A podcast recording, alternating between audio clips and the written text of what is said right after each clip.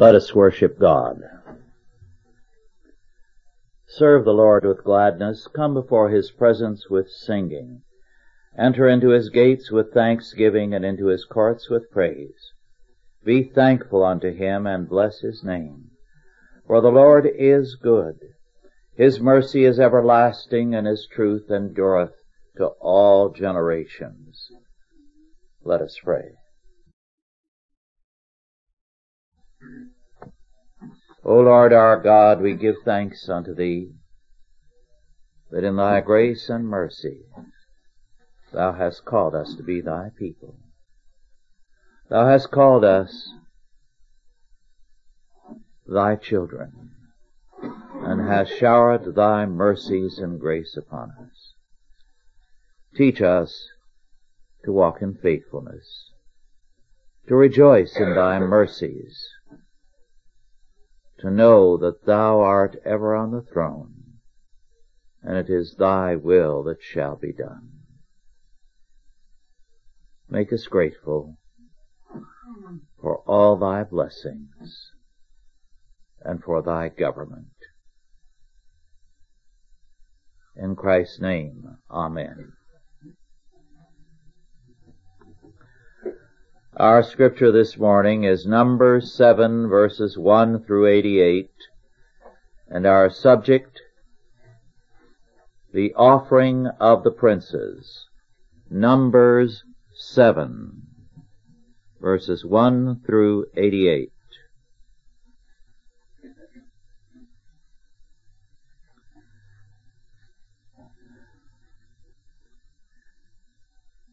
And it came to pass on the day that Moses had fully set up the tabernacle, and had anointed it, and sanctified it, and all the instruments thereof, both the altar and all the vessels thereof, and had anointed them, and sanctified them, that the princes of Israel, heads of the house of their fathers, who were the princes of the tribes, and were over them that were numbered, offered. And they brought their offering before the Lord six covered wagons and twelve oxen, a wagon for two of the princes, and for each one an oxen, and they brought them before the tabernacle. And the Lord spake unto Moses, saying, Take it of them, that they may be to do the service of the tabernacle of the congregation. And thou shalt give them unto the Levites, to every man according to his service.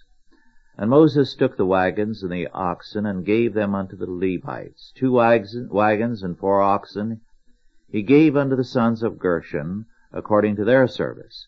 And four wagons and eight oxen he gave unto the sons of Merari, according unto their service, under the hand of Ithamar the son of Aaron the priest.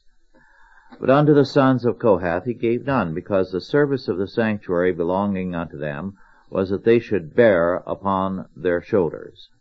And the priests offered for dedicating of the altar in the day that it was anointed. Even the princes offered their offering before the altar. And the Lord said unto Moses, They shall offer their offering, each prince on his day, for the dedicating of the altar. And he that offered his offering the first day was Nahshon, the son of Amminadab of the tribe of Judah.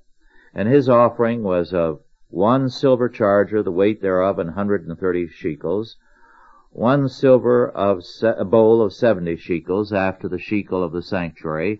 Both of them were uh, full of fine flour mingled with oil for a meat offering. One spoon of ten shekels of gold full of incense. One young bullock, one ram, one lamb of the first year for a burnt offering. One kid of the goats for a sin offering. And for a sacrifice of peace offerings, two oxen, five rams, five he goats, five lambs of the first year.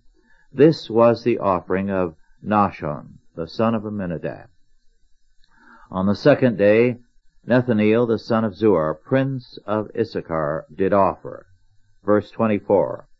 On the third day, Eliadab, the son of Helon, the prince of the children of Zebulun, did offer. Verse 30.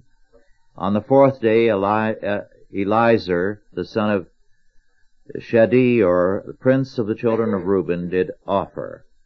On the fifth day, Shelumiel, the son of Zurishaddai, prince of the children of Sid, uh, uh, Simeon, did offer. Verse 42, on the sixth day, Eliasaph, the son of Deuel, prince of the children of uh, Gad, offered. All the offerings, let me add parenthetically, were identical. Verse 48, on the seventh day, Elish, uh, Elishama, the son of Amminahud, prince of the children of Ephraim, offered. Then, verse 54, on the eighth day offered Gamaliel, the son of Pedahzur, prince of the children of Manasseh. Verse 60, on the ninth day, Abidan, the son of Gideoni, prince of the children of Benjamin, offered. Verse 66, on the tenth day, Ahiezer, the son of Amminashadai, prince of the children of Dan, offered. Verse 72, on the eleventh day, Pagiel, the son of Ocran, prince of the children of Asher, offered. Verse 78, on the twelfth day, Ahira, the son of Enan, prince of the children of Naphtali, offered. And then verse 88, and all the oxen for the sacrifice of the peace offerings were twenty and four bullocks, the ram sixty, the he goat sixty, the lambs of the first year sixty. This was the dedication of the altar after it was anointed. Like so much else in the Bible, this is a neglected text. It is concerned very specifically and in detail with the gifts brought by the clan heads, or the princes of all the twelve tribes. The Levites had a responsibility to transport the sanctuary and its furnishings from place to place as they journeyed in the wilderness. The gifts, or their offering or oblation before the Lord, were six covered wagons and twelve oxen. Because there was a difference in what was to be transported by the Gershonites and the Merarites, the Gershonites received two wagons and four oxen, and the Merarites received four wagons and eight oxen. The Kohathites needed no wagons, and they received none. These were gifts to God. And they were presented before the sanctuary, and they were dedicated there. Their use was assigned by God. Gifts and sacrifices were also brought. It was their duty to give, but also their privilege. As a result, given this premise, all giving to God is not only a requirement, but a blessed privilege as Irving L. Jensen observed so very tellingly, and I quote, In the listing, in the text, the listing of the gifts, though identical for each tribe, are recorded at length in what appears at first glance to be needless duplication. The intention, apparently, being to remind the reader that no gift goes unrecorded in God's book. The total sum of the gifts is given in verses 84 through 88. Unquote. Each two princes or elders brought one wagon. All the gifts were the same. The plain fact of this text was once very important to Christians. Namely, that no gift goes unrecorded in God's records. Now, this chapter militates against our culture. But there are no brute facts, no meaningless facts in all of God's creation. All factuality is God created and all facts have an eternal purpose. It is this premise that makes possible St. Paul's magnificent declaration in 1 Corinthians 15:58. Therefore, my beloved brethren, be steadfast, unmovable, always abounding in the work of the Lord, for as much as ye know that your labor is not in vain in the Lord. Man's writing of history reflects man's limitations. Men barely skim the surface of events. More than that, it is impossible for man to record. Ancient chronicles sought to record the most important event and we know that they barely uh, scratched the surface. Moreover, their evaluation of what was significant was very frequently flawed. God alone possesses total knowledge, and hence a total record of all things is only possible with God. We are told both that he holds man accountable for the very last mite, and yet that his mercy is a lasting one. Now the dedication of the gifts made by the clan leaders lasted twelve days, one day's ceremony for each tribal leader. The gifts were identical. So were the rites of dedication, yet they were not lumped into one total.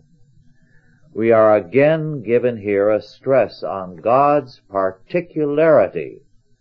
We are never faceless members of a crowd in His presence. The holy objects assigned to the Kohathites to move were things to be carried on their shoulders. Therefore, no oxen or wagons were assigned them. Besides the oxen and the wagons, these princes brought also the following gifts, uh, summarized in verses 84 to 88. Twelve silver platters, twelve silver sprinkling bowls, and twelve gold dishes. The weight of each silver uh, platter was 130 shekels, and of the silver sprinkling bowls, 70 shekels each, for a total weight of 2,400 shekels in the sanctuary's standard. The twelve gold dishes for incense weighed 10 shekels each, for a total of 120 shekels. The animals given for sacrifice were 12 young bulls, 12 mature rams, 12 yearly a year, uh, yearling rams, a grain offering, and 12 male goats for the sin offering. The peace offerings were 24 bulls, 60 male goats, and 60 yearling rams. This was for the dedication of the altar after it was anointed. These were, of course, obviously, very costly gifts. These gifts were also royal gifts. They stress the evident fact that God is the king over all creation, and therefore he must be honored as sovereign or Lord by his covenant people. Now, chronologically, this chapter follows Leviticus 8. It comes after the consecration of Aaron and his sons. The placement of this chapter here is to prepare us by way of contrast to the cowardice and apostasy which soon took place. As against their generous gifts, the princes and their followers soon manifested a distrust of God's promises. Apart from Psalm 119, this is the longest chapter in the Bible. Lange's comment on this is similar to Jensen's. He said, and I quote, We have here a sample of sacred, divine bookkeeping, whose separate lesson is that God is careful in all dealings with his people down to details and minutiae. And this revelation is so comforting that we must not grudge the large space allowed to these entries and wish that they were replaced by records that would clear up many things in this part of Scripture. They're now very obscure. Moreover, this chapter may be appealed to in proof of the genuineness of this book. A later author would never have dreamed of composing such a record as this. Unquote. Numbers 7, 8, and 9 give us the final events at Mount Sinai because after these episodes, Israel moved to Paran. These gifts of wagons were therefore preparatory to the move of Israel, to the move of the encampment. It is of interest that these were covered wagons made to protect what was transported. Each prince's gift was dedicated on one day, making, as we saw before, twelve days of rites. The first day's gifts came from Nahshon of the tribe of Judah. The succession then followed the order of the encampment around the sanctuary. The repeated exactness of the account gives us a revelation of God alien to the modern man. The popular view of God now is that he is a great mass of feeling of love, not an accountant. In the view of many, such chapters uh, as this are to be discounted because they seem to reveal God as an accountant rather than a benevolent grandfather. And yet, it is precisely because of chapters like this that men over the centuries have been ready to put their head on the chopping block or to die for the faith in one way or another because they know that God is mindful of his own and there is not a hair of our head that is not numbered. There is not an incident in all creation that is not taken into account and remembered by Almighty God with a modern romantic view of God, it is no wonder that we have people who are incapable of any sacrifice. For an accurate doctrine of God, we need, need the whole revelation of God as given in all the Bible. The antipathy to this aspect of revelation, God's precision God's preciseness is part of the modern scene. Because man is in revolt against the God of order, he resents order in the world at large. Technology today is definitely an order requiring precision. We cannot be imprecise in dealing with machinery without trouble. Yet modern man rails against precision and treats the clock as a tyrant. This in spite of the fact that the careful clocking of time has given man more freedom and societal advancement than men today can begin to imagine. The Romantic movement's conception of God has led to romanticism and disorder in all spheres, to a rebellion against clarity and precision. According to Exodus 40 verse 17, the tabernacle was completed and erected on the first day of the first month of the second year of the Exodus. On that very day, the second anniversary of the Exodus. Number one tells us, the events of this chapter began. Everything that follows is an aspect of this great thanksgiving to God for their deliverance. Well, this is again a very important fact. There is today no small hostility in many churches to observances of the Christian calendar. And I know of churches that pride themselves that they don't observe Easter, Christmas, Thanksgiving Day, or anything else. The reason they give is Colossians 2:16 to 19. This is what that text says in the Berkeley Version. Allow no one, therefore, to be your judge in regard to eating and drinking, or the observance of a festival, or a new moon, or a Sabbath. These are shadows of things to follow, but the body is Christ.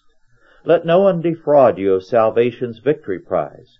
No one who indulges in assumed humility and the cult of angel worship, who brags of visions, and though empty is inflated by his worldly mind, instead of keeping hold on that head from which the whole body, gathering vigor and held together by ligaments and sinews, grows with God's increase. Now this is a much misunderstood text. Paul lists a number of things by which men in the church are judging one another. Some good, some bad. Paul, for example, was not saying that Sabbath observances are bad.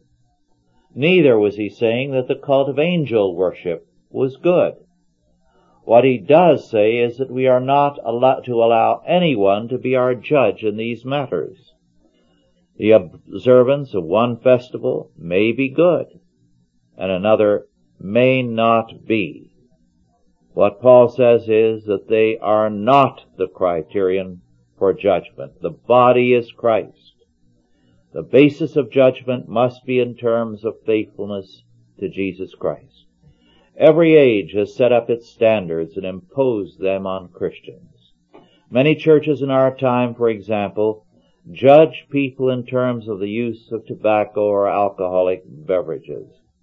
Paul tells us that, good or bad, all such things are trifles. Our salvation in Jesus Christ is the heart of the matter. This text thus cannot be used against trifles, nor against anniversaries or holy days. These are not matters for judgment. Here in number seven, the anniversary of the Exodus is observed and it is blessed by God. Time is God's creation and its celebration in various ways is clearly recognized by Scripture. Let us pray. Our Father, we thank Thee that Thou art God, that it is Thy will, Thy Word, Thy nature that governs reality, and not that of men that it is not our expectations nor our ideas of thee that prevail, but thou alone. Teach us to submit ourselves to thy word. Teach us to know that thou art God.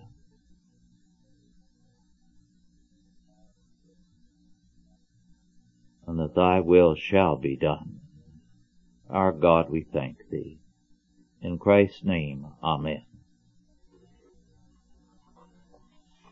Are there any questions now about our lesson?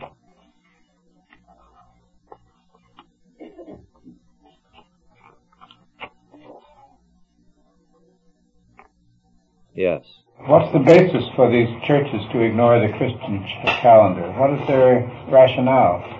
Well, that verse in Colossians that supposedly now all these things have aboli- been abolished. And even in the churches that do observe them, we see the general depreciation of them.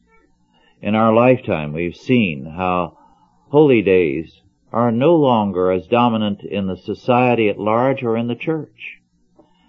This is all an outworking of a romantic temper, which depreciates order and precision and the clock and the idea of a God who keeps records. It used to be that we would hear a great deal about the book of life or the books of God. It's been a long time since you hear any talk about that because the idea of a bookkeeper God is now treated with contempt.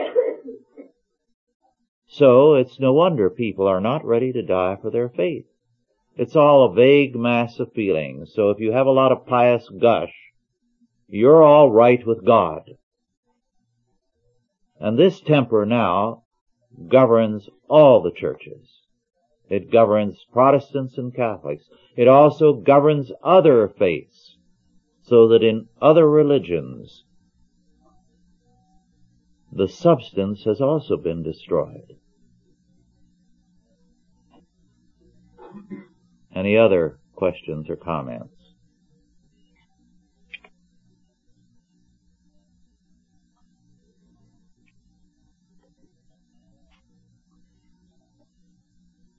Yes.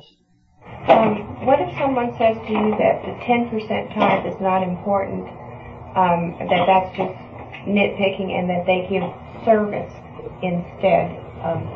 Yes. There, what they are saying is that my idea of what constitutes the proper way to approach God governs rather than the Word of God. God requires service of us, of course, but He also requires the tithe. So, and in any argument with God, we're going to lose.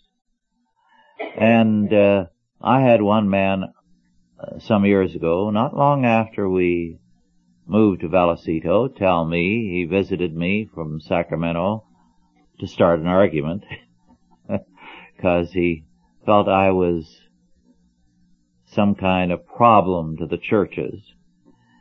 And he took up the subject of tithing and he was sure that that was a rather uh, mundane uh, way, and it was treating God as a bookkeeper, and it was important to have a spiritual temperament and to give your all to God. And uh, I kept asking him, "Do you tithe?" And he wasn't giving me a specific answer. How much do you give? Well, I give a great deal. I don't bother to keep track of it. At that point, his wife began to laugh and made it clear to me that he did not tithe and he was not generous, but he was full of gush. And somehow God was supposed to be impressed with his gush.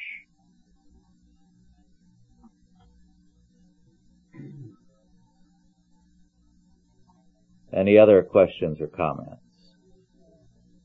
Yes. It seems to be a trend in a technological era that's against technology.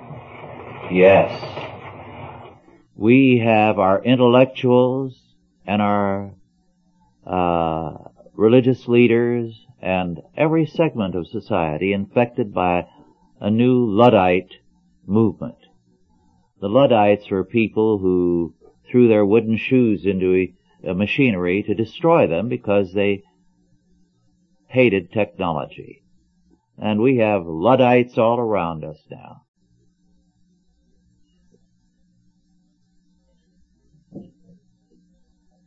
Well, if there are no further questions or comments, let us bow our heads in prayer. Our Father, we thank Thee that Thou art God. We thank Thee that our times are in Thy hands who doest all things well. Give us grace to take hands off our lives, to commit them into Thy keeping, to obey thee in all things, and to be submissive to thy word. And now go in peace. God the Father, God the Son, and God the Holy Ghost bless you and keep you, guide and protect you, this day and always. Amen.